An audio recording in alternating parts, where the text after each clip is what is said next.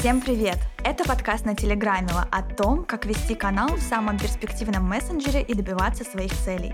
Меня зовут Эля Филин, я создательница курса «Вам в Телеграм» и админесса трех каналов, которые монетизирую разными способами. В подкасте я буду рассказывать о том, как развить блог в Телеграм и честно скажу, что буду продавать свой курс. Здесь будет два формата. Во-первых, соло-выпуски с конкретными рекомендациями о том, что делать, чтобы у вас получилось. И во-вторых, я буду приглашать экспертов, чтобы обсудить с ними внутрянку и то, как все это работает в реальной жизни. Этот подкаст мне помогает делать студия подкастов «Шторм». В этом подкасте я буду много раз говорить слово Инстаграм и напомню вам, что это запрещенная соцсеть, которая принадлежит компании Мета и признана экстремистской в Российской Федерации.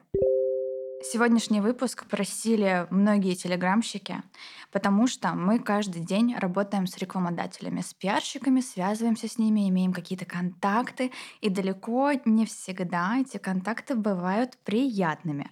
Мы очень часто сталкиваемся с ошибками, с грубой коммуникацией, непониманием и страдаем в этих ситуациях. Когда таких ситуаций много, это становится просто невыносимо, и думаешь, блин, вот она, черная сторона блогинга. Поэтому в сегодняшнем выпуске я решила разобраться в том, как должно строиться взаимодействие между брендом и блогером, какие ошибки чаще всего допускают пиар-специалисты и в чем залог здоровой коммуникации в работе в принципе. У меня в гостях та, без кого бы не было не только этого выпуска, кстати, но и вообще всего подкаста. Такая принцесса подкастов, я ее назову. Это Аня Ковалева, предпринимательница, соосновательница студии подкастов «Шторм», где мы сейчас записываемся, и автор книги «Лидеры мнений».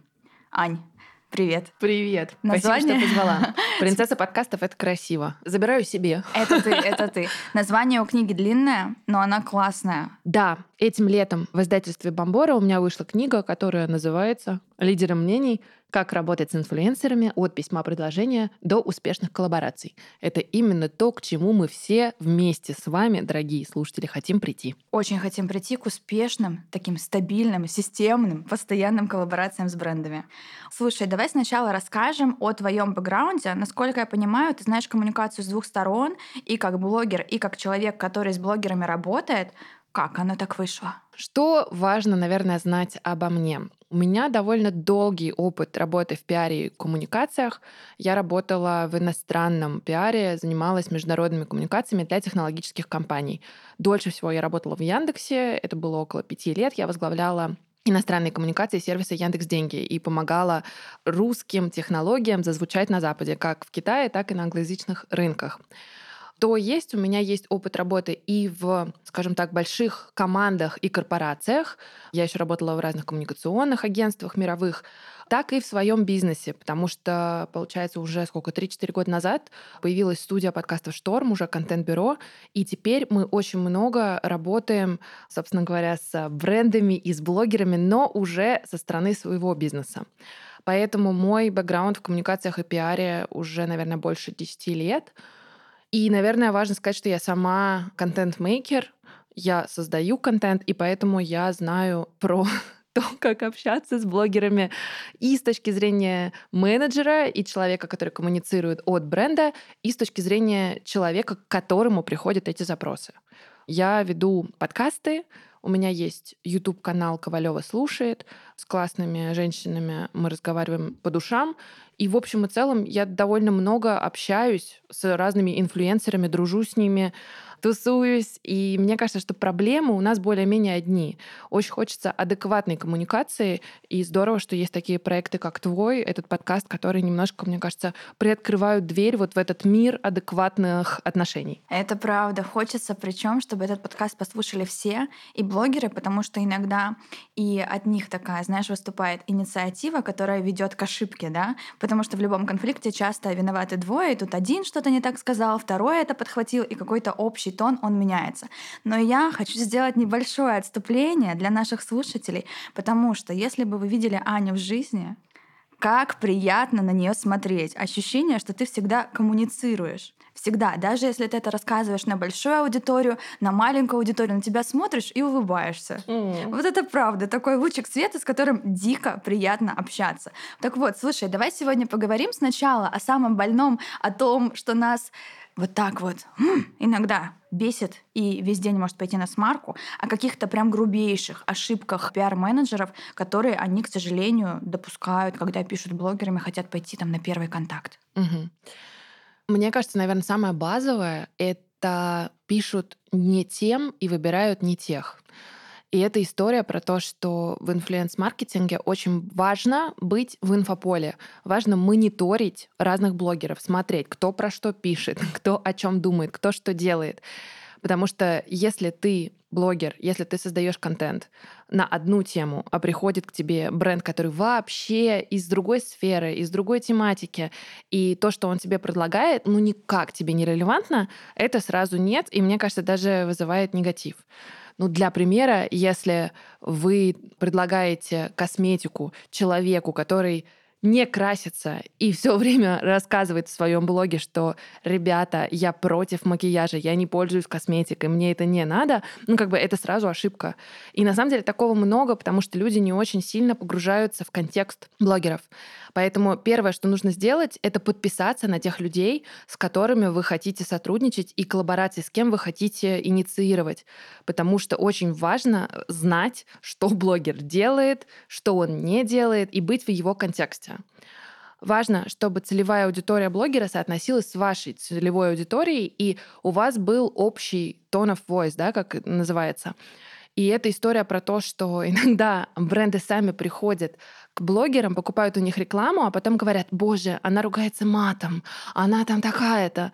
Но это то, какой блогер и за что его любят. И в этом смысле выбирайте блогера, который созвучен вашему бренду, вашему месседжу. И вот выбор правильного блогера — это на самом деле самый, мне кажется, важный этап. Я еще, знаешь, вернусь к этой теме про несоответствие самого бренда и блогера. Бывает такое, что бренд правда приходит, и блогер его правда берет, но когда ты понимаешь, что это не твой бренд, то здесь вся эффективность рекламной кампании просто начинает вот так тынь-тынь-тынь-тынь-тынь потихонечку падать. То есть должен случиться какой-то матч, и это не обязательно даже с самим брендом, а возможно с подачей или с коллекцией, которую они делают, то есть каким-то вот небольшим таким шагом. Да, и очень важно со стороны бренда дать попробовать, потому что я знаю огромное количество блогеров, кому не открывают доступ к этим онлайн-курсам, не присылают продукты. Да да ты что? Да, конечно. И просят продать? Да, и в этом есть проблема, потому что человек не может нативно и классно рассказать о том, чего он не знает. Иначе это начитанная реклама, которой, честно говоря, мне кажется, сейчас уже никто не верит. Конечно. Если давать уже советы в этом подкасте, очень важно менеджеру, который будет работать с инфлюенсерами, дать возможность блогеру максимально попробовать продукт на себе и не писать ему рекламу и говорить, что вот просто зачитайте, произнесите в вашем там Ютубе и как-то так. Честные впечатления, честный отзыв, составленный, разумеется, на основе брифа, который вы дадите. Но тут мы к другой проблеме да, подходим, что очень часто это плохо составленные брифы. Они либо очень неконкретные, они либо очень долгие. Ну, то есть менеджеры не всегда знают даже в чем УТП продукта, который они предлагают. И здесь, ну, как блогер может додумать за вас то, чего он не знает. И чего он еще и не попробовал, кстати, ему не дали это попробовать. Именно, именно. И на самом деле, если вы уже хотите работать с конкретным человеком, обязательно предложите ему попробовать продукт. Да, да, да, это стопроцентный факт, потому что правда бывает такое. Даже у меня, ты знаешь, что я веду в бьюти-сфере достаточно большой блок, и уже, о, оказывается, больше 10 лет я сейчас Вау. так умею, да, посчитала. Я работала с огромнейшим количеством брендов, мне кажется, со всеми крупниками, кто есть в России, и очень здорово, когда к тебе приходят с тем, что идеально ложится на тебя. То есть, когда там тебя знают какое-то большое количество лет, все понимают, вот это не зайдет, вот это очень круто зайдет. И когда это менеджер чувствует, это прям отношение больше, чем компания и блогер. Слушай, сто процентов. И вот в моей команде контент-бюро «Шторм» есть инфлюенс-маркетологи, которые занимаются мониторингом как раз вот, например, бьюти-блогеров. И когда мы видим, что у бьюти-блогера какая-то проблема, и он о ней говорит, например, в соцсетях, там, у меня атопический дерматит, у меня РЗЦ или что угодно, мы там просим бренды конкретный прислать конкретный продукт для решения конкретной проблемы. можно еще открытку прислать, да, с какими-то добрыми пожеланиями, написанную от руки, и вот это вот все. Но это история про то, что ты не пытаешься впарить человеку продукт, который ему, ну, нафиг не нужен. Ты сама бьюти-блогер, ты знаешь, как много банок присылают, и ладно бы они еще все нужны были, понимаешь, но это история про то, что в какой-то момент это радостно, когда ты, может быть, ты начинающий, да, вот, а в какой-то момент это уже не нужно, это, это хлам. Это тягостно. У меня есть отдельная комната под косметику. Вау, вот там прям куча эксклюзив. пакетов, да, и вот это вот все. И как ты понимаешь, когда иногда к нам бывает заходит какой-то новый бренд, а он заходит через менеджера, и до меня кринжульки доходят как бы устами менеджера. Слава богу, я сама не коммуницирую в эту сторону. И иногда они говорят, давайте мы вам две баночки, а вы нам все. И вот тут вот просто ты думаешь, что? What? Потому что ты даже не знаешь, куда деть то, что у тебя уже есть. Вот мне кажется, в этом есть проблема вообще в отсутствии у менеджеров понимания того, что у блогеров этого очень много. И это должны быть нормальные коммерческие отношения, которые обговариваются. Но есть вот это ощущение, что если тебе сделали подарок, то ты должен очень быть благодарен за него, хотя тебе, может быть, это вообще не надо. И я там, ну, часто с подружками, какими-то своими инфлюенсерами общаюсь, и они говорят, слушай, мне прислали пиджак, он не моего размера, я не ношу этот цвет, мне как бы, ну, это правда не нужно. Ну вот я отдала его в черити-шоп или там куда-то еще. Слушай, ладно, пиджак. Я здесь вспомнила, как мне однажды бренд, я не просила ничего, и он через наш офис прислал мне купальник, который абсолютно не подходит мне по цвету. Ну, то есть ты видишь, что я достаточно смуглая, а он такого поросячьего розового цвета, который на самом деле вообще никому не подойдет, но мне точно нет. И он был размера XXL. Я не, вообще не поняла, в чем прикол. Мы так долго ржали с моим менеджером, я достала эти трусы розовые, на них положила свои черные и сфоткала это. Это просто была земля и небо, как будто бы точка на фоне шара. И ты думаешь, что? Ну вот мне кажется, на самом деле важно брендам тоже понять, что иногда лучше не сделать ничего, чем поступить так и получить даже, может быть, не негативную отметку, но негативное отношение одного блогера. Надо понимать, что во всех тусовках все общаются. И начинаются вот эти разговоры про странные бренды, странных менеджеров. Это переходит из уст в уста. И это на самом деле очень плохо для репутации бренда. Но, понимаешь, это еще про, наверное, не очень комфортные запросы, которые бывают. Вот мне недавно написали на почту по поводу моего YouTube-канала. Я своим девчонкам рассказывала, что мне предложили, значит, косметику и написали, а еще вам особенно подойдет какой-то гель от прыщей на спине. И я, понимаешь, во-первых, у меня нет прыщей на спине. Откуда, как вы вообще, да. откуда вы знаете про мою спину, что да. происходит? Да, но я сразу задумалась, а вдруг они есть? А потом думаю, ну даже если они есть, ну это же не очень как бы комфортно. Ну как бы об этом же нигде не рассказываю, да? Мне кажется, меня перепутали с кем-то, но я даже подумала, что если бы у меня были прыщи на спине, лучше бы мне так не писали. Отношения с брендами похожи на отношения с мужчинами. И вот это токсики, которые говорят, дорогая, вот тебе банка от прыщей на спине. Ну, короче, это было странно. Но там история развернулась еще страннее, потому что я сказала, что, ребят, на YouTube рекламу нет, но можете прислать мне, я там выложу в Инстаграм. И мне сказали, статистику пришлите. И я просто думаю, блин, чуваки, мне не нужен ваш крем. Я хотела вам помочь хоть как-то. Вот. Ну, то есть хотела сделать... Почитайте книгу, вот как ты им поможешь. Ты понимаешь, да? на самом деле, за счет того, что я управляю творческой командой. Мы работаем с разными брендами, мы делаем разные подкасты. Я через себя и через рабочую почту Шторма пропускаю огромное количество запросов. И это так неадекватно бывает. Поэтому книга во многом это такой крик души, понимаешь, и ответ на все эти супер стрёмные запросы, когда люди не умеют ни себя пичить, ни своих клиентов. И даже иногда бывает, что клиенты-то классные. Угу. И вот люди, которые приходят и с кем мы потом можем познакомиться случайно, оказываются потрясающими спикерами, классными экспертами. Но когда изначально это тупая коммуникация от, может быть, не очень квалифицированного менеджера, ну, это просто грустно. То есть это, мне кажется, многие какие-то классные коллаборации может сломать на старте. Мне интересно тебя спросить. Вот ты блогер с большим стажем, на самом деле больше, чем у меня. Вот что тебя больше всего бесит, когда к тебе приходят бренды? Я очень не люблю глупо построенные ТЗ. Вообще, когда я работаю с брендом, я очень ценю когда мне дают свободу действия.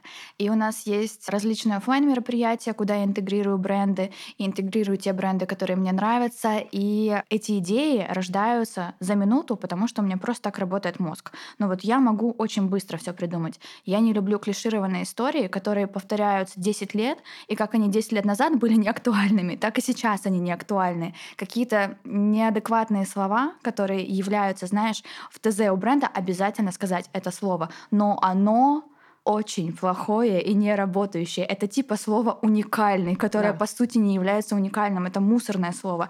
И меня это прям бесит. Ну и, соответственно, такое ТЗ, которое не принесет хорошего результата. У меня здесь есть внутренний такой пушер, который всегда переживает за то, как это сработает. То есть мне важен не только процесс создания, как мне в этом будет комфортно, сколько мне заплатят денег и так далее. Мне важно, чтобы у нас были вау-продажи. Я люблю делать солдаты. Это вообще мой фетиш фетиш. И я люблю, когда я написала про помаду, ее не стало нигде. Ее не стало ни в этом магазине, ни в этом, ни на маркетплейсе, и ее вообще не стало в России. И мы ждем следующего завоза. Вот я прям не могу, меня это возбуждает дико. И когда я понимаю, что само ТЗ рушит возможность сделать круто и рассказать моим читателям, моим там слушателям, неважно, о той пользе продукта, о том, почему он для меня особенный, и все заходят с такой какой-то клишированной историей, меня прям это не то чтобы раздражает, меня это расстраивает. Я думаю, ну, чуваки, ну можно же сделать классно, но вам нужен кто-то креативный, а вот не вот это вот. Мы зайдем и дадим вот такой промокод, и еще мы сделаем 10 ссылок в посте, потому что чем больше ссылок, тем лучше. Не лучше. Нужно делать одно целевое действие, и тогда оно будет работать. Вот. В общем, вот такие вещи, они меня меня прям задевают за живое. Ты сказал про помаду, и я хотела нашим слушателям сказать, вы этого не видите, но у Эли очень красивая помада.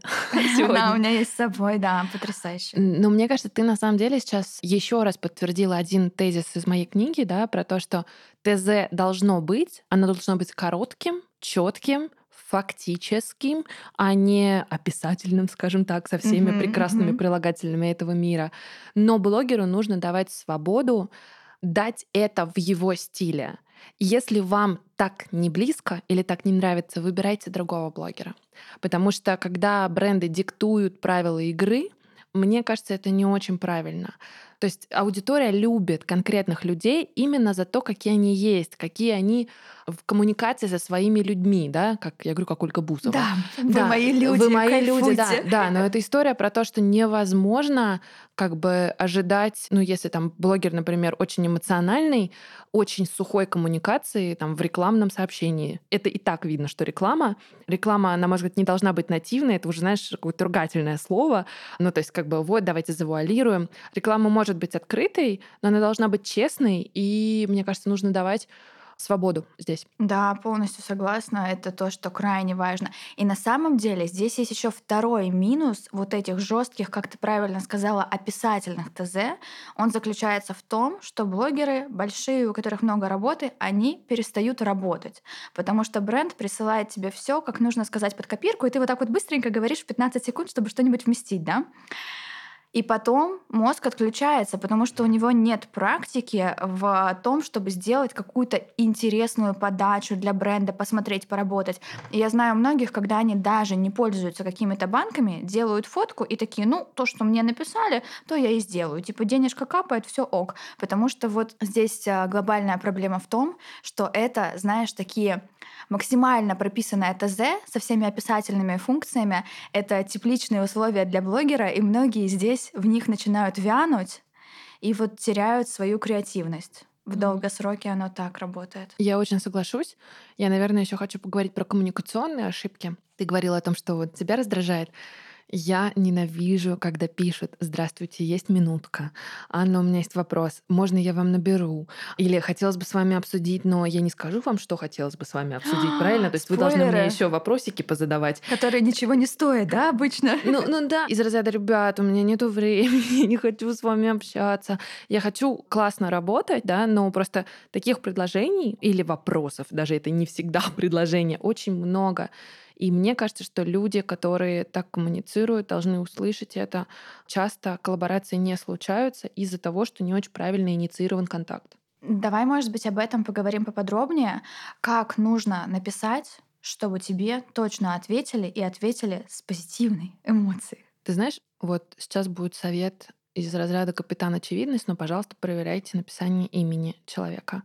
Потому что у меня подруга недавно собирается до сих пор устраиваться на новую работу.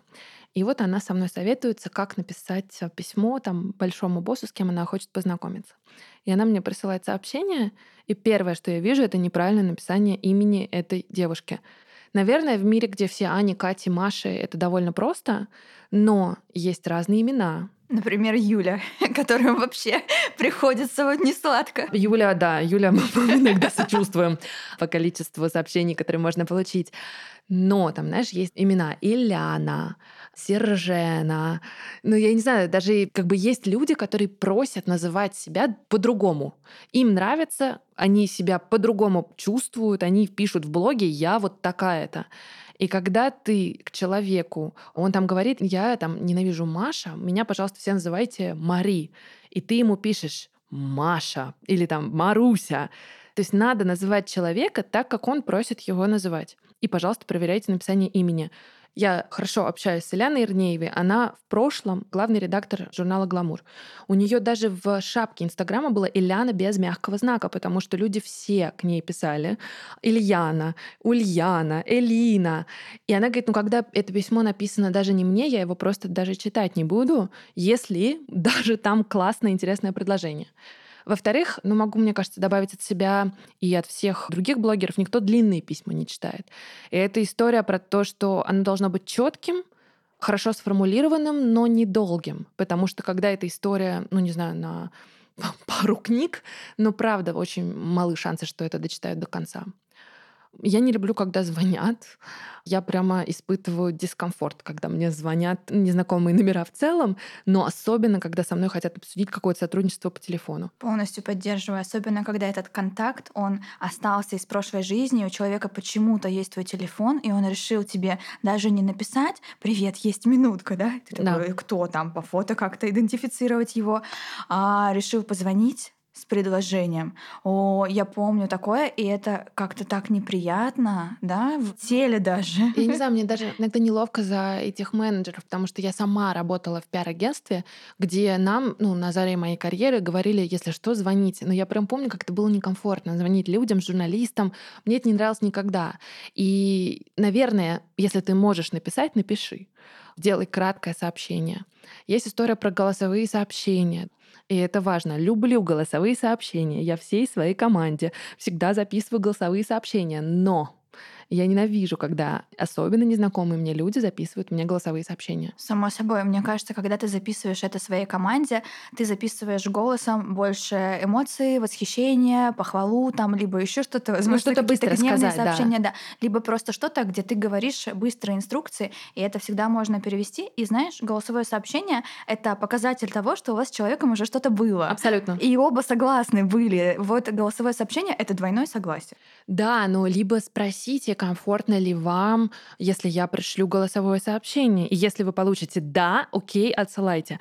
Но, не знаю, мне кажется, это просто неудобно, потому что очень важно перед глазами иметь какой-то текст для того, чтобы опереться на него. А когда тебе какие-то еще условия рассказывают в голосовом, у тебя это не написано, не перед глазами, это просто неудобно. Согласна, согласна. Представь себе, самая ужасная ситуация, первый контакт, оно начинается вот так вот, это голосовое сообщение. «Привет, извини, я за рулем, короче». Да. И еще я очень не люблю, когда не объясняют, что нужно, что нужно от меня или чего хотят. Иногда это очень грамотно составленные письма от вежливых людей. Они часто закончили прекрасные гуманитарные вузы и не допустили ни одной ошибки в этом письме. Но там непонятно, ты чего хочешь. И здесь, мне кажется, очень важно четко формулировать свои мысли. Кто ты? Что за бренд ты представляешь? Фактические слова о бренде, что это такое для тех, кто не знаком да, с этим брендом. И дальше что ты хочешь? Что ты хочешь спросить? Размещаете ли вы рекламу? Окей. Интересно было бы вам, если мы пришлем вам подарок, да? И вот подарок — это тоже отдельная история, потому что бренды часто присылают подарки, которые на самом деле не совсем подарки. То есть это как бы такая история, что давайте мы вам пришлем что-то, вы это обязательно отметите, и как бы мы напишем это в отчеты. И это история про то, что если вы правда ну, называете это подарком, тогда не надо требовать публикацию в ответ. И потом, знаешь, есть менеджеры, которые, ну, ты вроде бы пошел на эту историю, сказал, да, присылайте. И дальше, здрасте, а вы когда запостите? Это очень плохо. Со мной тоже иногда такое происходит, и я прям удивлена, потому что я бы еще простила бы, если бы я была очень маленьким блогером, и от меня бы что-то ждали. Ну, то есть это все равно недопустимая коммуникация, но как-то так устроено, да, что если ты совсем маленький, все ок. Но я понимаю, что у меня есть вес, я там могу то сделать, все, и ты бывает, что-то тебе прислали, то, что тебе, как ты уже говорила, не нужно. Здравствуйте, а когда пост? Ну вот, мне кажется, что да, это не всегда понятно. И просто если вы хотите прислать реально подарок, присылайте, и не надо ожидать, что блогер его запостит. Если запостит, супер, вы Согласна. молодец, классно сделали свою коммуникационную работу, с вами приятно работать, вы молодец. Но это не обязанность. Это не такая история, что я тебе присылаю, значит, кружку, а ты в своем миллионном блоге точно ее должна отметить. И тоже, знаешь, если тебе выложили, ну, поблагодари ты за поддержку, напиши спасибо. То есть это тоже какая-то, да, история про то, что, ну, это не долг. Конечно, конечно, само собой. Либо, знаешь, я еще добавлю для маленьких брендов, вот мне кажется, нас слушают, и они говорят, а вот у нас нет бюджета на там коммерческие Мгм.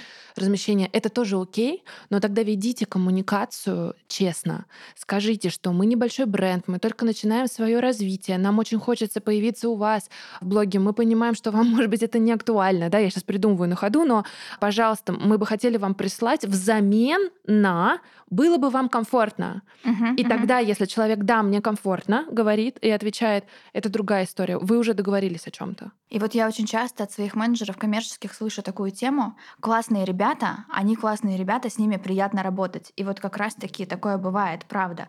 Бренды, у которых нет денег, они маленькие, и они такие классные, и тебе нравится и эта рассылка, и этот продукт, и вообще все.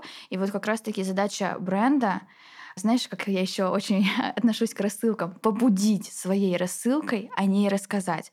Да, правда, ужасно, когда тебе присылают рассылку или там подарок, как это назвали, а потом просят что-то взамен. И знаешь, здесь я вот еще к чему приду. Бренд должен постараться сделать свою рассылку такой, чтобы о ней хотелось рассказать. Например, твоя коробка мне понравилась очень, так как это могла быть просто книга в пакетике. Это была коробка забрендированная, розовая, да, уже приятно. Там вот это вот все и наполнение, и стикеры, и кружка, и вообще это было дико красиво. А бывает такое, что тебе присылают продукты в пакетике, не в брендированном пакетике, в пакетике, и как-то вот это называют рассылкой. Здесь все-таки должно случиться вот это визуальное «я влюбился» в рассылку. Ты знаешь, мне кажется, это про то, что, по сути, правильная коммуникация бренда, она связана с тем, чтобы создать впечатление, Вот. эмоцию. И это не всегда дорогая история, да. Но на самом деле бренды, которые лучше всего умеют маркетинг, это те, кто создают тебе воспоминания. Ну, я правда люблю следить за интересными кейсами в маркетинге, но когда ты видишь что-то необычное, чего ты не видел раньше, иногда это правда очень дешево в реализации. Но ты такой, вау, запомнилось, классно. Но я хочу, чтобы, вы знаешь, мне кажется, нас многие могут послушать, такие, господи, две избалованные девки, значит, им присылают банки у одной комнаты для И банок. ничего не И надо да, им и вообще. ничего вообще не надо, да. И вот это взамен, мне кажется, просто очень важно договориться о том, что блогинг — это тоже работа. Мгм. Контент-мейкеры вкладывают очень много сил, времени, себя, сил своей команды в то, чтобы создавать контент. И поэтому здесь важно тоже уважать этот труд. И эта история про то, что это не значит, что нельзя присылать бартер. Можно. Но важно адекватно это коммуницировать и договориться, что можно, мы вам пришлем, да, вот мой адрес и так далее. А не, знаешь, как-то навязывать и впаривать то, что человеку по факту не нужно. Аня, ты очень правильно сказала про то, что блогер — это тоже работа, которая, кстати, требует вложений. И многие не догадываются, что блогерство — это не просто хихи-ха-ха, я тут сниму и там сниму, сюда схожу, а это штат сотрудников, которым ты платишь зарплату точно так же. И все твои размещения — это вещь, которая лежит и требует планирования, финансирования и так далее. Ну да, мне кажется, просто я все время в процессе этого подкаста переживаю, что нас послушают люди и будут думать, боже мой, избалованные блогеры, у которых все хорошо, это правда, но это история про то, что когда ты большой блогер и у тебя есть большие площадки, как правило, на них работаешь не только ты. У тебя есть команда, которая помогает всем твоим идеям случиться и осуществиться. И команда — это ответственность, это зарплаты.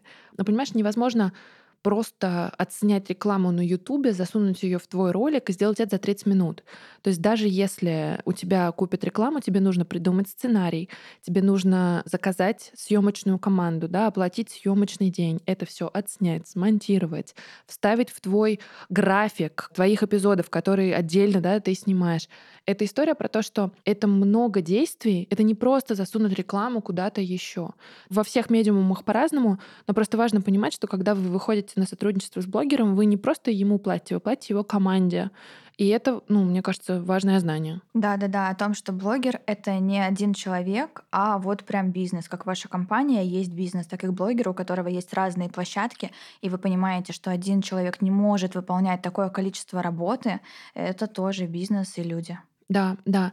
И вот в момент про историю с win-win, может быть, коллаборациями, да, мне кажется, важно подумать, что помимо коммерческого размещения ты можешь ждать конкретному человеку и что ему может быть нужно в конкретный момент.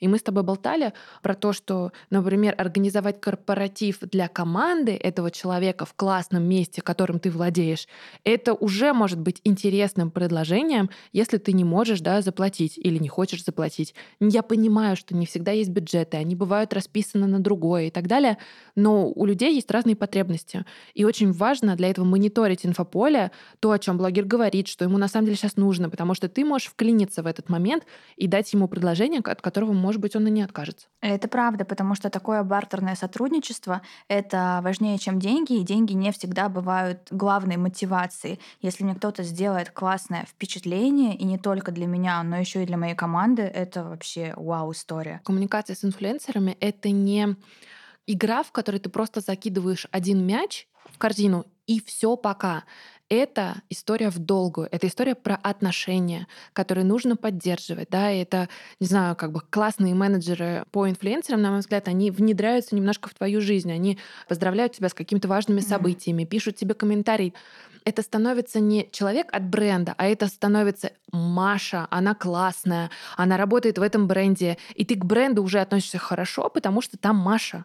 И эта история про то, что ну, я тоже не очень люблю, когда со мной вот эта коммуникация один раз, и от меня чего-то ожидают. Но когда я понимаю, что у нас уже развиваются некоторые отношения, и это правда, может быть, мне сейчас прислали, потом мне на мероприятие позвали, я, может, на одно не приду, но приду на следующее, со мной классно общаются.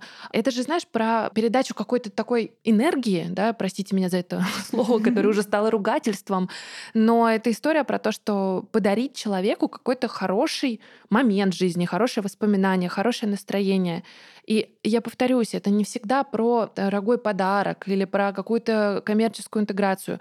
Иногда это просто поздравить его с важным событием или написать что-то персонализированное в открытке. Это факт, абсолютно. Я тебя здесь полностью поддерживаю, и это крайне важно. Вообще для всех, не только для инфлюенсеров. Мы как будто бы выделяем инфлюенсеров в отдельную касту и говорим, а, вот эти люди, небожители. Мне кажется, очень важно всем, кто нас слушает, понимать, да, что инфлюенсеры — это обычные люди со своими комплексами, страхами, усталостью, выгораниями и чем угодно. И на самом деле очень часто к инфлюенсеру могут обратиться в момент, когда он, еще одно ругательное слово прозвучит, не в ресурсе. И понимаешь, и да, может не ответить, он может как-то может быть, расстроить в чем-то, да, менеджера. Это не значит, что не надо пробовать еще. Это значит, что мы все люди. Мы устаем. Бывают разные состояния, настроения. И, ну, там, по моей практике я вообще поняла, что чем больше инфлюенсер, чем чаще он э, интровертит. И знаешь, ну, какая-то такая вот интересная тенденция. То есть прям большие блогеры, они совсем не всегда любят огромные толпы. Они иногда наоборот говорят, господи, типа, мне с новыми людьми общаться, зачем это Ну, знаешь, надо? потому что ты огромную толпу всегда воспринимаешь своей работой, и хочется как-то от этой работы отделиться. Может быть. Вот потому что когда ты ходишь в офис, у тебя есть разделение дом и офис, а когда ты не ходишь туда, и ты просыпаешься, и тебе с утра шлют уведомления, и до ночи, до самой шлют, а иногда и в ночи, ты просто понимаешь, что ты не можешь никуда от этого сбежать. Ну вот тут, наверное, знаешь, вопрос у людей, а когда корректно подходить, да? И вообще корректно ли на улице? Мне кажется, что корректно, но когда человек к этому готов. Потому что объективно люди, которые идут в блогинг, у них, конечно, есть вот эти нарциссические нотки, хочется признания. И это то, ради чего ты во многом в это идешь. И, конечно, когда к тебе приходят твои фанаты, подписчики, не знаю, вот я была на закатном бранче, напротив меня сидела девушка, она, оказывается, слушает мои проекты, очень сильно в это вовлечена, и для нее было ну, интересно познакомиться со мной. А мне было интересно развиртуализироваться с одной из моих слушательниц. И да, это было классно. Я благодарна к ней, что она подошла. Но, понимаешь, бывает же момент, когда ты там в 4 утра собираешься в самолет, думаешь, боже, не дай бог, не дай бог меня кто-то увидит, или ты там ешь, или ты в плохом настроении, и вот просто сидишь в наушниках, и тут к тебе подходят и «Здрасте». Вырывают тебя из твоей вселенной. Здесь нужно настолько сильно чувствовать. Ну вот да, но просто у меня есть подружка, звезда, и мы с ней в баню ходили. И как бы... В общую, общественную? Да, в общественную, да. И вот баня — это не место, где нужно узнавать звезду, ну, мне кажется. Ну да, да, да, по каким-то конкретным признакам причем. Да, да, да, да, да. И, ну, как бы есть какой-то, да, рамки приличия. Они у всех свои, но это история про то, что, как мы говорили, да, нам не нравится слово «уникальный», но мне нравится в жизни очень слово «адекватный». И вот очень хочется пожелать всем адекватных рекламодателей, адекватных инфлюенсеров, потому что многие, и я могу понять менеджеров, да, многие инфлюенсеры неадекватные в общении тоже. Ну, то есть это история про то, что люди бывают неадекватными с двух сторон. Это факт, это сто процентов. Кстати, хочу вернуться к этой теме в баню, то, что там нельзя узнавать своего кумира. Ну, может, да, и можно, если он так. хочет, чтобы его узнали. Ну да, если он говорит, кто меня узнал, подходи, да. хлестни меня веником. Не, ну, знаешь, может, ты как бы, может, ты работаешь на свою фигуру, например, да? Ты как бы хочешь ее показать. И ну и прям откровенно ходишь, демонстрируешь себя. Да, например, да, например, там звонишь, ну показываешь, что как бы, ну вот момент, можно ко мне Это одна история. Но когда ты, значит, берешь свою простынку, ну ты понимаешь, да? Стесняясь, глазки да. в пол. Я тебе хочу рассказать просто одну краткую историю в одном предложении. Мне однажды сказали, ой, а я уже на вас пять лет подписана после депиляции, после сеанса. Вот ты вот так вот полежал, а потом тебя, а, ну все, теперь я все о вас знаю. Давай с тобой вернемся вот к чему. Как мне, будучи инфлюенсером, реагировать на такое? мы прислали вам вот это вот, а вы нам ничего не сделали. Что мне им отвечать? Я же тоже не могу быть хамкой, которая скажет, эх, вы, я и не собиралась ничего выкладывать. За рекламой идите к юристу с договором, бла-бла-бла. Как здесь ответить, чтобы тоже не оказаться тем самым неадекватным блогером, про которого потом будут говорить, вот это вот зажралось. Угу. Ну, тут смотри, на самом деле здесь еще зависит от, наверное, количества запросов, которые вообще поступают к людям. Я дружу со многими журналистами, которые многим кажутся снобами, не отвечающими на запросы. И мне кажется, что это эффект количества, потому что когда мы запускали только подкасты, наши там первый был 180 градусов, я отвечала на все письма, которые приходили к нам в нашу мини-редакцию.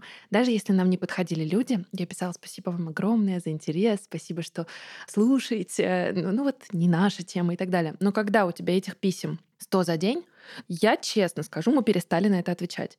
Я очень волновалась некоторое время, потому что мне казалось, что я какая-то плохая, неадекватная, зажравшаяся.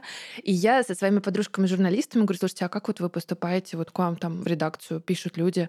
И они говорят, слушай, эффект количества. Ты вначале тоже очень боишься быть плохой, боишься отказываться, но в итоге ты просто не справляешься. Если там у тебя 100 писем в день, эти люди хотят, ну, как-то, да, с тобой поколлаборировать, попасть, ну, в их случае в редакцию, журналы и так далее, ну, ты перестаешь отвечать. Поэтому ну, здесь важно понимать, что иногда инфлюенсеры не отвечают не потому, что они плохие люди. Это просто история про то, что у тебя может быть очень много запросов. Или тебе неинтересно.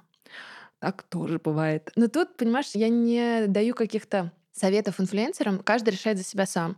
Но мне кажется, история такая. Если ты не готов, не соглашайся. Ну, то есть это нормально сказать, извините, я не принимаю подарки или там спасибо большое, удачи вашему бренду, но там я работаю только на коммерческой основе, мне ну, там это неинтересно. И как будто бы ты сразу ну, обозначил границы, и окей. У меня самой сложная история, когда мне что-то прислали, я уже сказала «да», я уже понимаю, что мне это уже не нужно, но у меня есть вот это, знаешь, история, но я же уже согласилась. Ну, то есть, как бы я сама... Надо это делать, да, да вот это вот да. дотянуть. Да, да, да. Поэтому история индивидуальная, наверное, насколько каждый может позволить себе быть нехорошим. А давай вот прям поиграем. Короче, я бренд, и я говорю, Анна, здравствуйте. Мы вам прислали подарок такой вот, который вы выбрали у нас на сайте. Вам э, видели, Мгм. что вам понравилось, Мгм. ну или надеемся, что вам понравилось. А когда ждать отметочку? Ну тут смотри, знаешь, как в школе говорили, ответ в вопросе содержится. Ага. Ты сказала, мы вам прислали подарок, который вы выбрали на сайте. Важную тему поднимаем, да? То есть, если уже подарок, то нужно дать свободу человеку выбрать подарок. И это мы возвращаемся к розовым купальникам другого размера и другого цвета. Супер, подарки это классно, но это супер, если ты говоришь, у нас есть возможность вам это подарить, у вас есть возможность выбрать, может быть, вам это было бы интересно. И тогда бывает по-разному, понимаешь? Бывает, мне недавно, например, чтобы не быть голословными, написал бренд джинсовой одежды, сказали, что, слушайте, приходите, может быть, что-то выберите. Контекст такой, за отметку в сторис. Мне так понравился этот магазин, я там и за сторис, и еще накупила, и всем рассказала, и как бы... Ну, правда, то есть потому что была классная коммуникация, меня позвали, я понимала, что от меня ожидают отметку, но мне понравился продукт. Мне понравились люди, которые со мной работали, которые со мной общались. И они заранее об этом сказали, что мы ждем от вас э, отметку, правильно? Да, конечно, это Все было эти оговорено, условия. да, да, да, да, да, да. Поэтому, если вот в нашей с тобой игре мы с тобой договорились, что это я выбрала, Ты выбрала, но мы не договорились, что ты что-то делаешь. Понимаешь, такое тоже бывает. бывает. Вот как их послать так, чтобы не показаться хамлом? Дайте, пожалуйста, такую инструкцию. Как послать, чтобы не показаться хамлом? Вот это мы перешли к Это вопросу новая нашего книга. подкаста. Да, Может это- быть, это- два это носа, следующая должна быть. книга. И я думаю, что можно сказать спасибо большое. Замечательный подарок, мне было очень приятно. Мгм. Ну, в общем, обратиться все-таки к определению слова подарок. Да? Ну, если ты не случае. хочешь это выкладывать, если ты не выложишь в итоге, то абсолютно нормально поблагодарить за подарок. Да, мы так и делали, кстати. Вот, ну, я думаю, что сказать, что там, не знаю, если это менеджер, там, Эле очень понравилось, спасибо. Желаем вам успехов. Ну, знаешь, из разряда как бы идите нафиг, но как бы пусть у вас все получится. И знаешь, а, в чем здесь а, момент заключается для меня?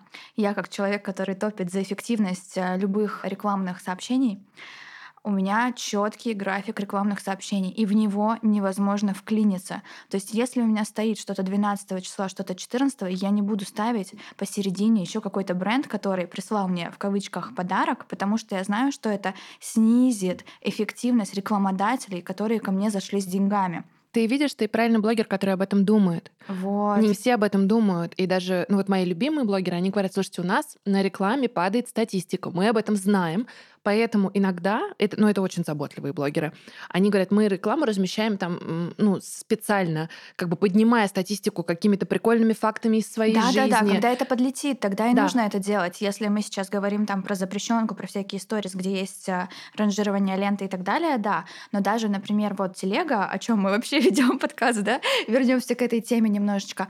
Там ты не можешь взять и впихнуть рекламу на рекламу, чтобы она рекламой погоняла, потому что всем от этого будет плохо. И знаешь, как я на самом деле отвечаю? Так как общаюсь с многими пиарщиками лично, и мне, если честно, даже нравится больше общаться с брендами, чем с блогерами. Мне кажется, у нас какой-то общий вайб. Я отвечаю на предложение о подарках за рассказ или там о поддержать нас по дружбе так, что, ребят, я бы с удовольствием, но я не могу, потому что это будет некрасиво в отношении других клиентов, с которыми я тоже дружу много лет, и они мне платят за это деньги. Да. И это правда по-человечески как-то очень странно, когда ты кому-то продаешь, а кто-то тебя попросил, и ты такой, а, ну ладно, вам так. Это классно, но тут еще, знаешь, такой эстетический вопрос. Мне кажется, часто бывает у друзей, да, знакомые думают, что ну там, ну поддержи вот это мероприятие, ну там поддержи этот проект, поддержи этот проект. Ты же можешь, у тебя же есть аудитория, да, и ты такой, ну блин, я как бы ее собирал, это вообще моя работа, ну то есть я не могу всех поддерживать. И иногда люди на это обижаются. Но это уже проблема этих людей, знаешь, вот здесь брать на себя ответственность за то, что кто-то обиделся на Мгм. твое адекватное общение, да, Да. ну как бы, извините, мы не будем об этом думать.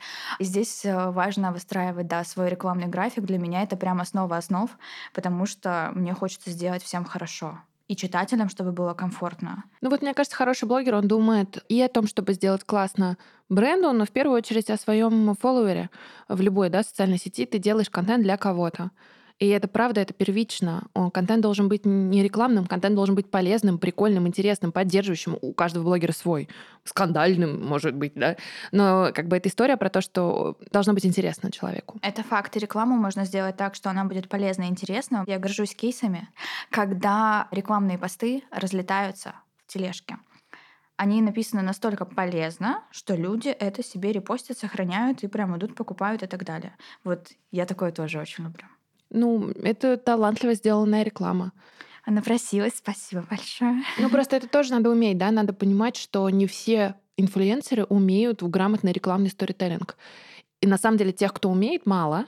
Обычно, если, например, вы представитель бренда, вы видите, что блогер круто отработал, ну давайте еще. Ну, то есть да. из разряда поблагодарите его за это, пришлите ему подарок, предложите еще. Потому что есть вот эта тема, как бы отработал хорошо, ладно, ищу следующего. Дождемся да? следующих бюджетов, следующей какой-нибудь коллаборации, да. тогда и сделаем. Да, абсолютно. А на самом деле грамотные инфлюенс-маркетологи, они как бы видя, что кто-то работает, они начинают ну, как бы больше вовлекаться. И эта история уже про амбассадорство, которое, да, потом как бы если ты смог заполучить классного блогера, который на каком-то эксклюзиве, может быть, рекламирует только твой сервис, потому что у вас зашло парочка классных рекламных интеграций, вы молодец, вы все правильно построили. Но это высшая такая ступень развития. То есть мы начинаем с одного контакта, а потом выходим на такое какое-то постоянное приятное содружество, и, может быть, потом выйдем в амбассадорство. Да, и это, ты знаешь, это во многом иногда про личный контакт, Потому что вот у меня есть подружка, у нее есть бизнес, они покупали рекламу у блогеров, и один блогер очень круто сработал.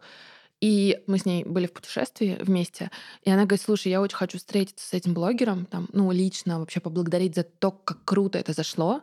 И мы с ней пошли на завтрак вместе, ну, там она говорит, я тебя возьму так. вот, и ты знаешь, я просто удивилась, какая она молодец, потому что она подарила цветы. Это был как бы, мы вообще не обсуждали работу, это было просто, да, типа, пообщаться. приятно пообщаться и поблагодарить человека, что он твоему бизнесу помог. Это кайф, это кайф. Я прям вспоминаю все моменты, когда менеджеры делают так, и мы, правда, ходим ужин, завтрак, и вот это вот все, это прям чудесно. Ань, хочу тебя спросить вот какой вопрос, который иногда бывает вызывает во мне разные эмоции. В общем, представь себе, ты менеджер, менеджер бренда. Я давно с твоим брендом работаю на коммерческих условиях и дружу, и могу и по-дружески поддержать, и что-то еще. И в какой-то момент ты меня куда-то зовешь, неважно, на мероприятие, предлагаешь какое-то сотрудничество. Куда ты мне пишешь? Через моего менеджера, с которым ты постоянно обсуждаешь коммерческие какие-то взаимодействия, либо ты пишешь мне напрямую. Вот как определить, кому писать, если у тебя есть оба контакта? А тут, ты знаешь, это вопрос, наверное, наших с тобой взаимоотношений отношений, и правда, они больше в рабочем русле или они более дружеские вот мы с тобой в отношениях, как мы сейчас, да, то есть мы как бы мы видимся на мероприятиях, у нас общие друзья. И я действительно работаю в бренде, наверное, я напишу тебе напрямую, потому что, ну, как бы, ну, мы уже знакомы, мы уже общались там и так далее. Если наша коммуникация с тобой добрая, классная, адекватная, но всегда в рабочем русле с дистанции, я напишу твоему менеджеру. Вот у меня здесь есть в эту сторону заметка такая. У меня даже бывают э, бренд-менеджеры, как я уже говорила, с которыми мы дружим. То есть я их с удовольствием зову на свои мероприятия, мы можем потом встретиться на ужин от бренда и дальше погулять два часа по центру, вот такое вот. Но иногда бывает, что мне присылают какие-то сообщения с приглашением на мероприятие, мне угу. лично, а не менеджеру. А я это очень не люблю, потому что я их теряю. Я люблю, когда люди делают свою работу, и когда менеджер составляет мне мое расписание. А если, например, мне это скинут в какой-то другой чат, я, скорее всего, к вам не приду, хотя я вас очень люблю, потому что я просто запутаюсь в количестве событий, которые мне присылают. Тут, знаешь, от чего зависит? От того, кто владелец расписания человека. На самом самом деле, ну, бывает, есть ассистенты, есть помощники, есть менеджеры, ну, по-разному, агенты. И в этом смысле, мне кажется, правильным скидывать человеку, который заведует расписанием. Во-первых, он может посмотреть и сказать, слушайте, а у Эли там уже другое мероприятие, она подкаст с Аней да, записывает. Да, да. Но ты понимаешь, это вообще, наверное, важно сказать. То, о чем мы с тобой говорим, это не прочная материя, в которой есть правила игры. Это, во-первых, сфера, в которой все меняется каждый день, а во-вторых, это связано с коммуникацией с людьми люди разные, и нету единых правил, которые работают для всех.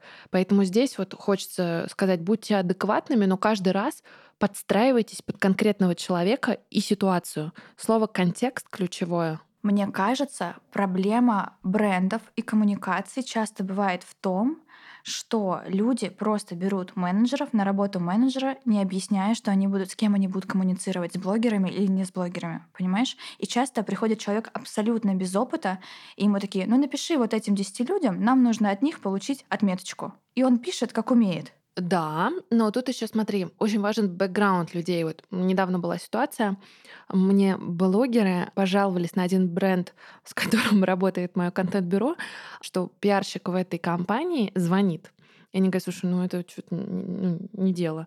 И я сказала, пожалуйста, ребят, ну не звоните вы, ну как бы мы выстраиваем эти отношения годами, а вы начинаете звонить людям, звать их на мероприятие. Ну вот вообще звонить, чтобы звать на мероприятие, это странно. Очень. Ну правда странно. Наверное, если экстренный вопрос, то можно звонить.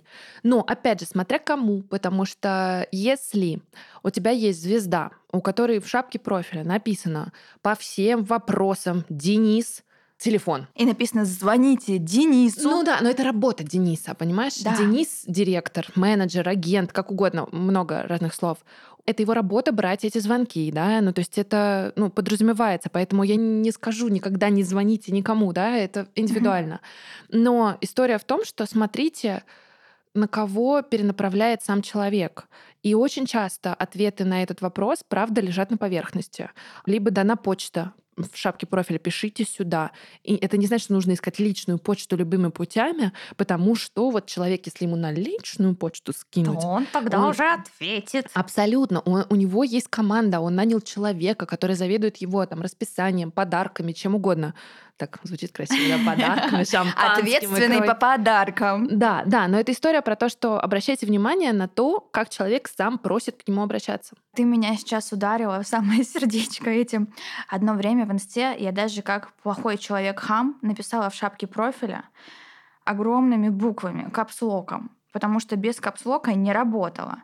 Я написала так, бренды, умоляю, пишите ему, а не мне в директ, потому что там стоит контакт, и это невозможно, это количество сообщений, особенно когда у нас есть VPN, разгребать и они же обижаются, когда ты им не отвечаешь и вообще никак не выходишь на связь, и это какой-то ад писать в директ.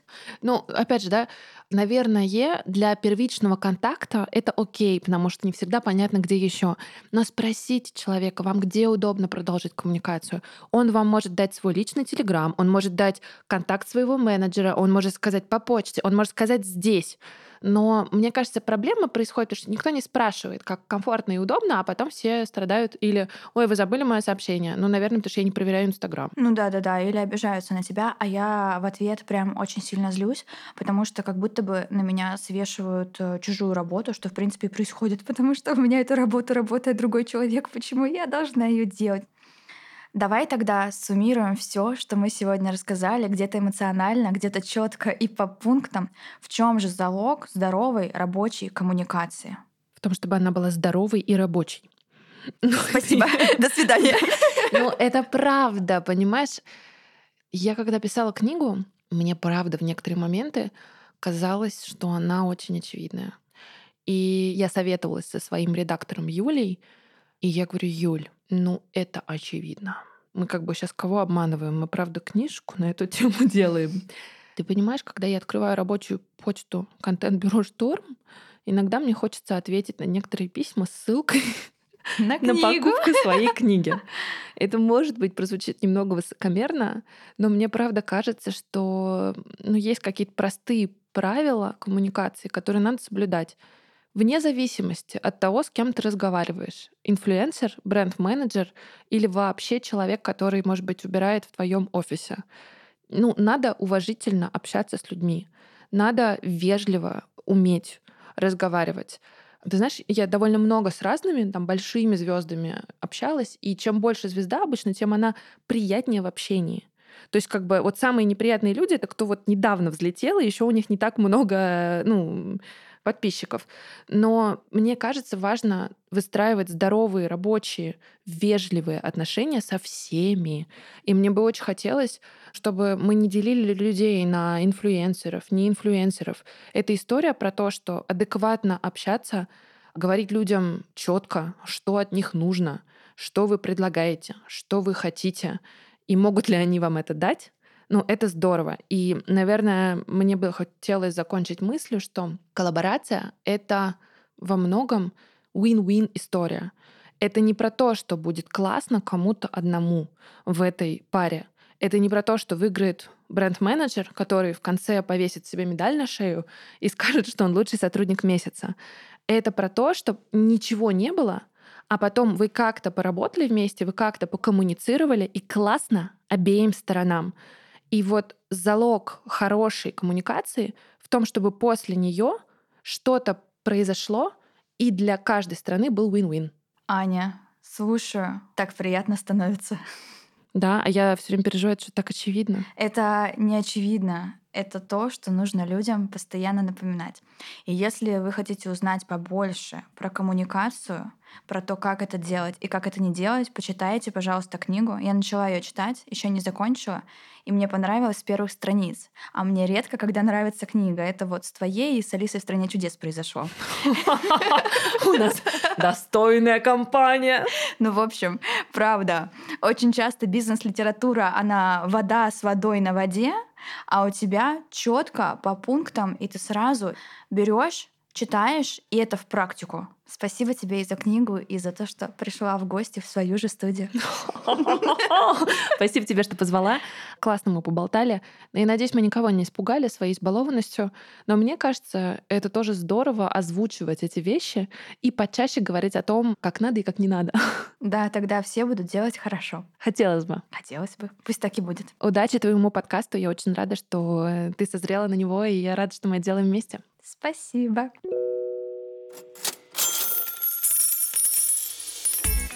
Если вам понравилось, то поддержите меня на любой подкаст-площадке, где вы меня слушаете, и подпишитесь на новые выпуски. А если хотите узнать больше в текстовом формате, то читайте канал на Телеграмила. Ссылочка уже есть у вас в описании. Ну а если у вас остались вопросы и пожелания к подкасту, оставляйте их в приложении Apple Подкасты. Мне это очень важно и интересно. Услышимся через две недели. Пока-пока.